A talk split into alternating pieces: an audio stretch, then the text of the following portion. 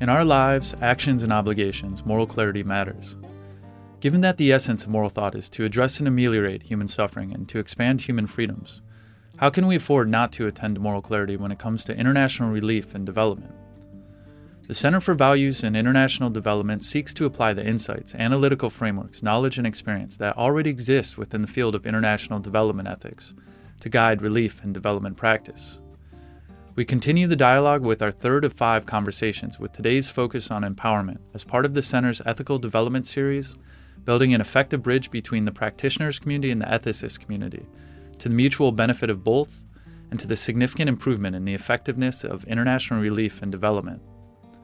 With me is Dr. Christine Koggel and Saji Prelis. Christine is a professor of philosophy at Carleton University in Ottawa, Canada. Her main research and teaching interests are in the broad areas of moral theory, practical ethics, feminism, and development ethics. She is the author of Perspectives on Equality, Constructing a Relational Theory, and she has published 45 journal articles and chapters in edited collections. She's a former president of the Canadian Society for Women in Philosophy, board member of the International Development Ethics Association, and is lead co editor for the Journal of Global Ethics. Christine is joined by Saji Prelis, who is the co chair of the Global Coalition on Youth, Peace, and Security and director of the Children and Youth Programs for Search for Common Ground. Saji has over 20 years' experience working with youth movements and youth focused organizations in conflict and transition environments in over 35 countries throughout the world. In 2010, he co founded and has been co chairing the first UN Civil Society Donor Working Group that helps successfully advocate for the historic UN Security Council Resolution 2250 on youth, peace, and security. My name is Evan Papp, and I'm the moderator and producer for the series of ethical discussions for the Center for Values and International Development. Thank you, Christine and Saji, for participating in this discussion. Questions will be addressed to both of you, but this is a conversation, so feel free to address each other's comments. And with that, let's begin. What does empowerment mean? Until relatively recently, in most development theory and practice, empowerment meant economic empowerment. As such, it was closely linked to improving a person's productivity, efficiency, and economic status. In other words, empowering people to strengthen a country's overall economic growth. Now, a new definition is emerging Many now think that empowerment should also apply to the need for marginalized, vulnerable, and oppressed people to overcome oppressive norms that limit their freedom and choice. How do you understand the meaning of empowerment? Christine, could we begin with you? Okay, first let me say how pleased I am to be doing this uh, series on empowerment, but also to be doing it with Saji, because we will come at this from very different perspectives, but they're important perspectives. Each, each of us brings sort of important insights uh, that need to be considered when we're looking at a concept such as empowerment. So I'm going to start a, a little bit back from uh, talking about empowerment as such uh, to talking about something that I think is important when we're thought when we're discussing development theory and practice, which is and these are insights from uh, the capabilities approach, from human development, and that is to think about development less as something that we need to sort of think through with respect to developing countries and more as something that applies everywhere in the world. So, development, if we're thinking about development as human development, if we're thinking about development as the capabilities approach thinks of it as removing unfreedoms, then this applies whether you're in a rich country or a poor country. So I wanted to sort of flag that as something that uh, needs to be sort of flagged so that we are not saying, here's what they need to do in developing countries. There's less of a we them. Uh, and that in this kind of understanding of development, than there is when we're sort of pitting what happens in developed countries against what happens in deve- developing countries. So I wanted to say that to start because it's going to be empower important uh, as I see it for understanding uh, what empowerment can, means, what it has meant, but also where, what it means. And so the next thing I want to do is is to sort of uh, um, uh, work with what the question has to say about empowerment having had a firm kind of understanding of what it's supposed to be doing. It's supposed to be uh, helping uh, countries with economic growth. Um, and and this this has taken a long road uh, to understanding better uh, uh, why it's not economic growth and why it's not should not be focused on countries as such.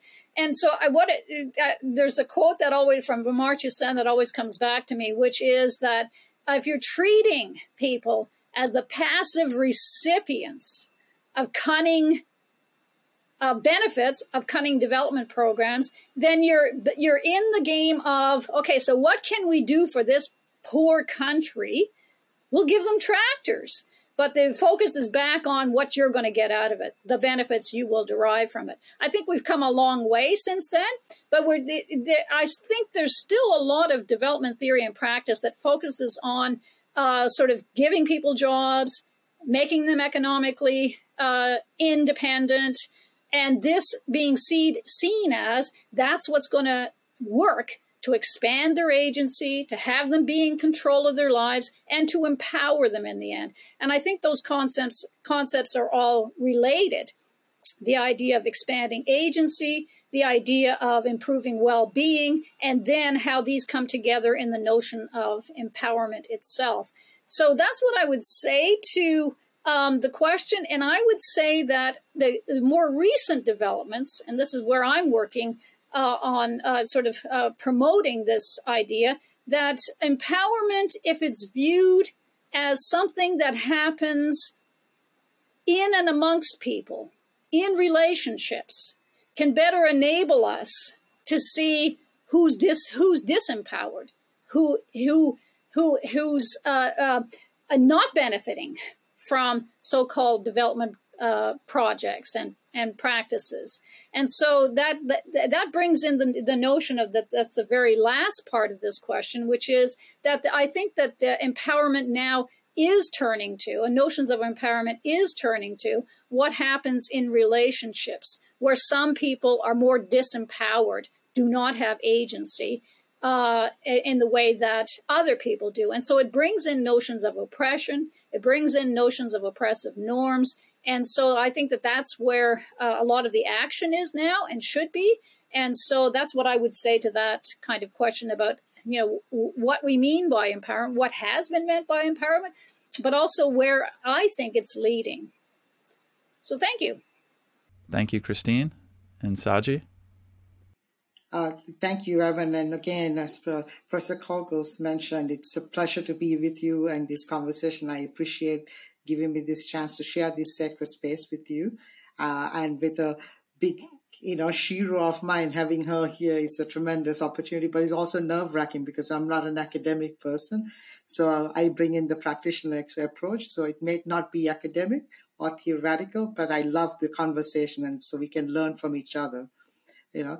And i can't agree more with the professor's comments that this is not something that we should treat as a developing country versus developed country. I think that is very archaic concepts that we need to uh, grow out of and unlearn. Especially but it is extremely difficult to unlearn these things that are deeply rooted in this concept of a policy panic. A policy panic that has guided us to think that these people in developing countries oftentimes brown and black, uh, are, are the where this problem is that we as outsiders have better no, notions of how to address them. So it's important to unlearn that.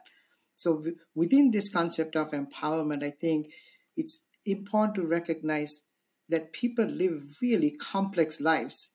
And in the growing complexity has this growing interdependence that people are living in. So when we think about these complexities people live through, the the varying types and scales of barriers that different members of the society also have to pass through to achieve certain goals or their visions is really complex. So finding solutions to the diversity of those people's experiences is challenging, but a necessary thing to do. So the the the I, uh, the other thing that stood out to me was this transactional nature that exists within development practice. Uh, and we are moving beyond that trans because transactional has this economic dimension, but it also has this it creates this dependency. And we have seen from programs on countering violent extremism, for example, millions and millions of dollars have gone into this transactional relationship of saying, if we give you these opportunities, whether it's jobs or education, then you'll be empowered to make decisions that help you actually not use violence. And we've seen that that actually that transaction doesn't actually lead to less violence in societies. The idea that educated people, to be honest, a lot of educated people are the most violent in societies as well. So it's important to understand outsiders or, or eh, eh, you know role and make sure that we are partnering with, not creating dependencies for, for people to depend on us as outsiders. It's, that's to me is the more fundamental message for me that we and happy to unpack this further. Thank you both. Moving on to the next question. Amartya Sen's account of empowerment tends to assume the traditional male framing of persons as autonomous and independent. In reality, all people have been formed by parental care, have many social bonds, and have been socialized into the norms and values of a community. What implications would a more feminist framing of an empowered person have? And should we be advocating for such a feminist framing? I would like to start with Christine on this one. Okay, there are many ways in which I found this uh, question to be, in some ways, the most difficult, because I've always found it difficult to articulate what's going on here that we ought to pay attention to. So I think I'm going to start by by uh, saying um, that there are so many misconceptions and stereotypes about what feminism is and who feminists are that we that I I always like to get clear about what what uh, feminism is, and so in doing and reading so much feminist theory, I find that there are at least two uh, things common to what all feminist theory is about, and one is the recognition that there continue there is and continues to be oppression, discrimination, inequalities, injustices. And the second common feature is these are wrong and we ought to do something about alleviating those that oppression, these injustices, these inequalities, that discrimination. So I think that that unites all feminists, whether they uh, have different accounts of what oppression is, whether they have different accounts of how to alleviate oppression, the, the, that, that, those, are, those are the two elements that I take to be common to all feminist theory. And so this gets away from two things. It gets away, notice that I didn't say women's oppression, women's inequalities, women injustices for women. I, I, I think that feminist theories had to learn from other feminists and, uh, you know, uh, uh, women of color, etc., about what gets missed if you're just talking about women as and so I think feminist theory. So the the one thing I would say here that's going to be important for answering this question is that feminist theory is not only about women. Feminist theory has had to learn, as Saji puts it, uh, the um, uh, uh, factors and features and importance of intersectionality. And so oppression, this is now about oppression, and this is now about inequalities and injustices. Not only is experienced by women, because women come in all kinds. They can be a, it could be a woman of color, it could be a trans woman, it could be uh, sort of a disabled woman, etc. So this these are all under the realm, in my view, of uh, and the purview, in my view, of what feminist theory is about. And so that that uh, it, it allows me to sort of talk about what's still missing, even if we, even it, not not in feminist theory, but what doesn't get taken into account in much of the mainstream theory on empowerment. And and and so I wanted to say that, and I also wanted to say that because there are still too many stereotypes of feminists as angry, as anti-male, as anti-family, etc. And so I, I don't see these as being relevant to what feminist feminism and feminist theory is about and feminist movement is about. And so how particular feminists might be is not part of the equation of okay what's feminist theory about what's it doing what's it and so i think it's come a long way and i do think it's more about oppression and oppression of uh, groups more generally, not only women, that feminism is about. Okay, that said, I'm going to take on the particular kind of, uh, uh, and this is the difficult one, part of the question, take on the particular task of uh, what where I have some disagreements with Amartya Sen's account. Okay, so I think that Amartya Sen um, tends to assume when he's talking about how to enhance agency, how to empower women, he's totally aware of so uh, uh, of women's uh, uh, inequalities. Uh, he doesn't talk about oppression, but inequalities, discrimination. He's totally aware of what we that we ought to do something about it. So that that you know that that puts him in in the realm of wanting to change women's lives. Um, but I think it's all for Sen when it comes to advocating what will change women's lives. He falls back on work outside the home, um, become financially independent, economically independent, um, be educated, uh, be literate. And so it's all from the perspective of um, it, it, a, a kind of liberal framework, if you will, a kind of mainstream liberal framework of this is what's going to empower women. This is what's going to give them agency, enhance their agency. And what I'm saying is not that those things are bad, not that we shouldn't care about women being able to work outside the home, not that that their freedoms should be expanded so that they're they are they are economically independent, et cetera, et cetera. Not that those things are bad, but that in advocating that women work outside the home what it, it, makes what women a lot of women continue to do and what a lot of women continue to be responsible for doing it makes that invisible. So what happens when women work outside the home? And what happens to families? What happens to childcare? What happens to bearing children rearing children? What happens to housework? Um, so it makes that uh, it kind of has it, it, it, working outside the home. Those kinds of advocating what women do to improve their lives makes what happens in the home both invisible, taken for granted. The third and the third thing is devalued. Okay, if you want to enhance your agency, get outside the home because that's where the freedom is. That's where that's where you're going to that's where you're going to be empowered.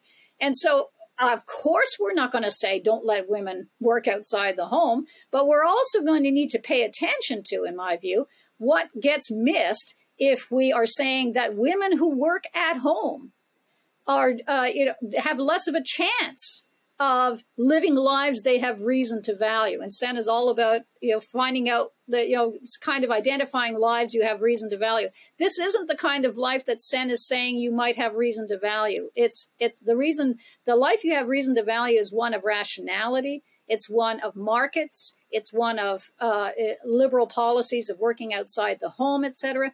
But I'm, what I want to say is that it uh, it's it, it it it leaves in place the devaluation of uh, and the invisibility of women's work in so much taken for granted inside the home. And so that's that's my uh, and i think that feminists especially feminists who can, are concerned about uh, so the kinds of oppression the kinds of injustices that can happen uh, in the home and what we might mean by labor and what we might mean by um, a, an expansive notion of the agent, him or herself, that those are the kinds of things that uh, need to be taken into account if we're thinking about uh, is sort of uh, what stands in the background to uh, an account of agents as, and tends to be, agents as independent, autonomous, being wanting to live their own lives in particular kinds of ways. And I'm saying we can expand that tends to be the male independent autonomous agent. And I'm saying we can expand an account of who counts as agents, who counts as valued agents if we unpack the norm that even Sen falls into uh, adopting, which is this idea of an autonomous, independent man, if you will. Even though he's quite aware, and that, that's the that's the tricky part of this question. Even though he's quite aware that women that uh, there's a, a, women's agency, he puts it in terms of that's probably one of the most important areas for development uh, theory and practice is uh, enhancing women's agency. But I, I, I, still think that there's something that gets missing um, if you're focused on particular kinds of strategies of working outside the home, uh, becoming financially independent, etc. So that's what that's how I would answer this particular question. It's a tricky one though, and so it's tricky to. I'm not. I'm not actually advocating women don't work outside the home. It obviously increases their freedom and agency, and well-being, obvious too. But I'm saying, okay, so what else should we be looking at? What's what needs to be uncovered? What needs to be uh, sort of uh, spelled out as problematic with respect to even in a conception of the self here, conception of the self that's not not this independent, autonomous, uh, market-driven kind of agent. Thank you, Christine and Saji. Yeah, I mean, I, I, would never be able to do such an amazing job as Christine did, uh, saying agreeing to everything that Christine has said. I just want to add a maybe three additional points here, I think. One is the term feminism itself. And oftentimes, men in power struggle with this because they see this as a women's issue. And that's this is where that starts when it comes to seeing women should be at home and all that. So uh, there is a, a lot of work that actually needs to happen with men in power to who actually understand what feminism truly is. And there, uh, Christine described actually the nuances of oppression. I think that's important to keep in mind as th- that this is not an issue about women only or men only, but this is a collective issue about oppression. And I think that's a starting point for this. So the term feminism actually is uh, leads to people shutting you off and not listening. So when it comes to these issues, listening as a fundamental principle gets missed because we are not paying attention as men think, oh, there's a women's thing. So that's a second, you know, I agree on, on the ex- expanding nature of this account. So why it's important to think of what's wrong, what what happens if we monetize women who are staying home, caring for the home, caring for the children. What is the economic value gained from that as well? So that way, a person who might see themselves at home sees themselves as an agent with a little bit more agency than just being a victim as well. If that can be seen in that, I'm not saying that that should be the only way to think about this, because but it's another way to expand the definition, expand the conversation about about the various important roles people, women and men both play in society and in the family and others. The I think the third notion here, you know, within this context of Black Lives Matter and the Me Too movement and all, is the Western notions of feminism that actually undermine the natural feminist principles that govern and underpin a lot of the societies and cultures itself. They are sometimes what Westerns Western notion sees as women who are powerless in that in that context might be seen as a lot of power and negotiating room and space. But if you come with the lens of no power and there are these are people who have are victims of a system, then you can miss the nuances that are so integral to understand the empowerment way, the, the tools and the pathway for empowerment itself to happen from within. So it's really critical to deconstruct that a little bit more. Um, so I just wanted to share those kinds of reflections, especially based on what I heard. Empowerment must come from marginalized people. It cannot and should not be bestowed upon them by those who hold more power. Instead, marginalized people should pursue empowerment on their own terms. What does this mean for development organizations and practitioners who work to facilitate the empowerment of marginalized and vulnerable groups?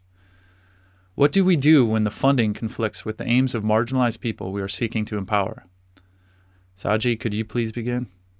This is such an important question because the primary word for me is funding. Uh, you know, all the other things are valuable, but the key root question word is funding. This is about power then the recently released vision the USAID had and, uh, now under Samantha Powers, the administrator, lays out a path for US government's development assistance programs and a vision that sure talks about investing locally, where local populations have the decision making authority to shape what it means to them when it comes to their achieving their goals, right? Individual, community, and national development aspirations. While that is such a noble thing, and this is happening within the realm of this decolonizing aid conversation also.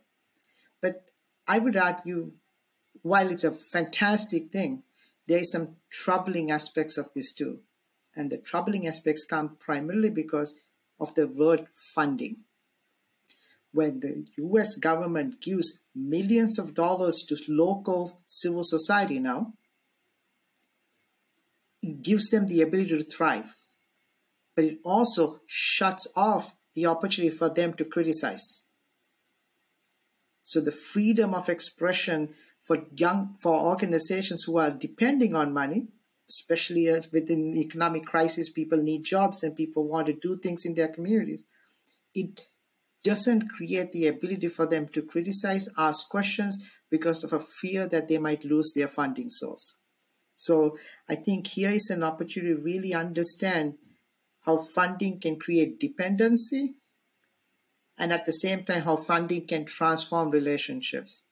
And these transformation aspects need to understand the risks of giving money out as well, and have some, um, uh, I guess, uh, uh, ways to minimize, uh, to expand opportunities for people to provide feedback, provide criticism, uh, as opposed to shut down criticism. I think this is really important, and this is coming where we are seeing increasing uh, the, challenge to democracy is everywhere now, right? We see leaders coming in with authoritarian mindsets.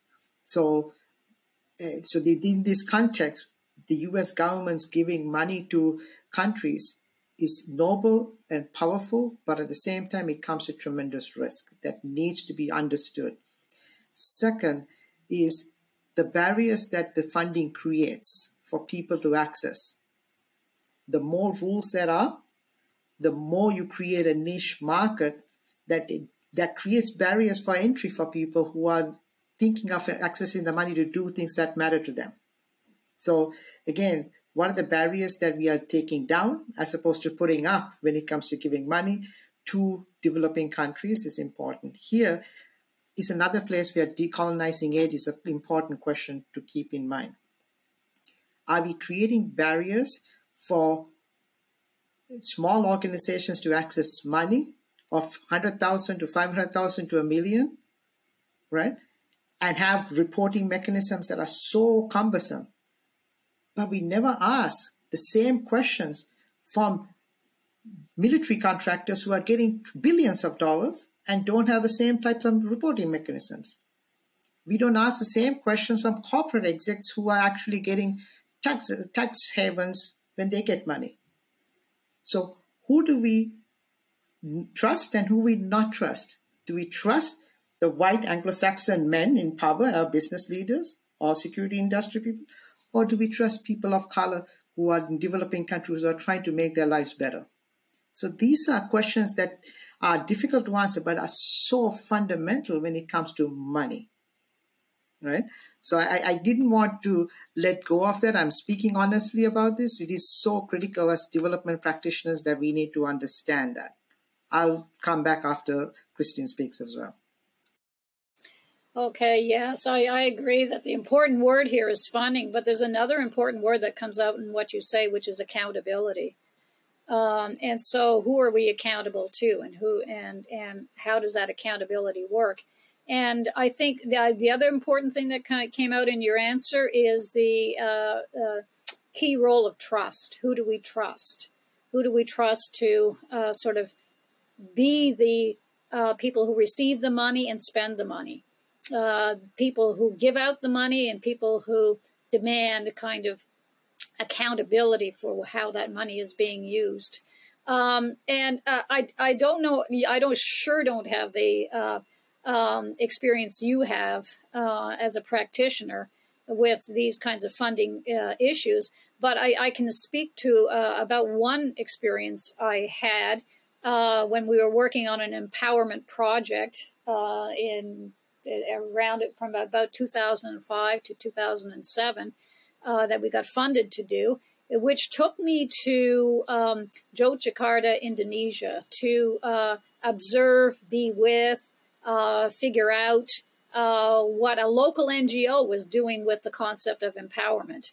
And this happened in a context in which we trip. I went with an anthropologist whose work what is in Yogyakarta, Indonesia, and this uh, work. Uh, the timing was such that it almost got canceled because uh, Yogyakarta had just experienced that fairly hefty earthquake at the time, and uh, we thought, well, we shouldn't be there because they're going to have enough. The NGO is going to have, the local NGO is going to have enough to deal with and, and, and thinking through um, post earthquake kind of uh, meeting of needs, et cetera, et cetera. And the director of that particular NGO said, no, this is a perfect time for you to come and learn about empowerment.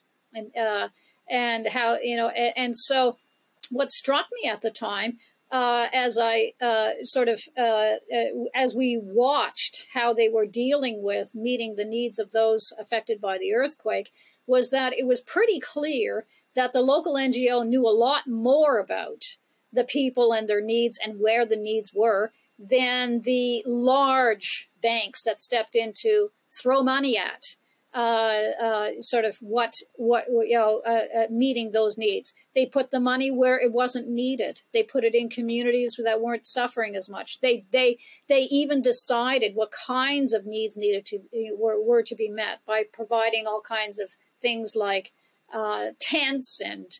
Uh, without thinking about more basic needs like water, clean water had been threatened, etc. So what occurred to me then was how much, how much local NGOs know that bigger, larger uh, NGOs don't know. And the other thing that concerned this director is uh, the World Bank and other big banks stepped in to give money to the central government, and the and he was thinking that's never going to come back to us. The central government is just going to take all that money and it's not coming to us. And so I think that this move to sort of uh, um, uh, that you described of uh, of putting my, you know, putting funding in the hands of the people who who are most likely to know what to do with with that funding is a good move.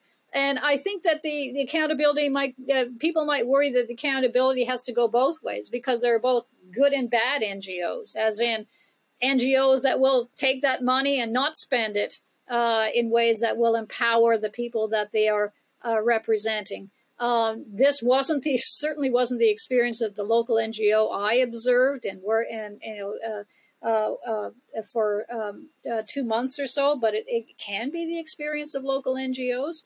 Um, and so, uh, tricky questions to do with the funding and to do with the accountability. But I do agree that it can't be the top-down approach of we're giving you this funding, but we also need to know from you uh, how it's being spent and where and uh, uh, we need detailed, long reports of where the money is being spent. Um, so, yeah, tricky questions, but I, I, I certainly appreciate your experience uh, as a practitioner with respect to issues of funding. A lot more uh, experience than I could possibly uh, speak to myself. Agency is a prerequisite for empowerment, but is also inextricably linked with power as individuals are embedded in groups and power structures. What is the relationship between agency, power, and oppression? Should empowerment focus more on increasing individual agency or addressing structural power imbalances? Christine, could you please begin? Okay, I would say yes uh, to the last question, which is it should be addressing structural power imbalances. And I think that a lot of what happens in development theory and practices practice focuses too much, certainly in the Western tradition, on individuals and what will give them enhance their agency and uh, and without sort of thinking about the institutions and the structure that impinge on, hinder agency for some, i.e., those who are members of oppressed groups, And so uh, I think there's there isn't much way around uh, around the uh, idea of addressing the structural power imbalances. Um, uh, so that's what, how I would answer that question. And you wanted it to be short, so I I. Um, I, and I do think that uh, empowerment, Jay Drydyk has done some work on this, so have I. Uh, empowerment needs to put power back into what it, the analysis of empowerment. So this power over, and feminists have talked all the way back to Amy Allen in the 70s, have talked about the, the kinds of power. The power over that ha- is the is what happens uh, with respect to oppression. The power to, the power to uh, do something different with one's life and the power with the collective kinds of actions that are needed in order to empower not only individuals but groups and especially those groups who ha- who who are the victims of the power over. So I, would say that empowerment needs to have these kinds of lessons uh, uh, learned and that is a lot more than just be giving people jobs or it's a lot more than a than a, so a fad of microcredit really works and it works everywhere uh, so it's uh, uh, they're looking at relationships of power and doing something about the structural power imbalances, the institutions and practices that support those relationships of power. Thank you, Christine and Saji. So Christine gave a fantastic framing. So power over, power to, and power with. Let me use that and springboard from that, right? So I fully agree. I think there's a need to think about individuals and structures, individuals, communities, and structures. So this is connected to that idea of norms, institutions, and markets also. So when you think about this, what are the norms that enable us to address not not attack each other, but address the common problems that we have as a society? That sees each other in see us in each other. Therein lies the ability to think of power also. Right? Power is not from I'm better than you, I'm more superior than you. The power truly comes from being vulnerable, as I said earlier. And I think it's important to recognize that. So, how do we as a society recognize that? We really don't see that. When we are, our, our backs are up against the wall, from the pandemic, for example, power is being used in the negative way, not the positive way of being the mutual vulnerability. It happens in our relationships. The best relationships we have is when we are vulnerable with each other. That's when we actually have to have transforming the ability to transform the relationships we have. But we don't have that space in a society. So I think here's an opportunity to think of uh, working on, on uh, on the norms and institutions in a way that actually enable us to address our common humanity, not not attack each other. So that's where the power empowerment concepts come in matching with the concept of power redefined. This concludes the third of five conversations sponsored by the Center for Values and International Development. In addition to our conversations introducing development ethics and inclusive development, we will also be exploring topics on climate justice and democratic values, all with the goal of strengthening the relationship between development practitioners and ethicists because moral clarity matters.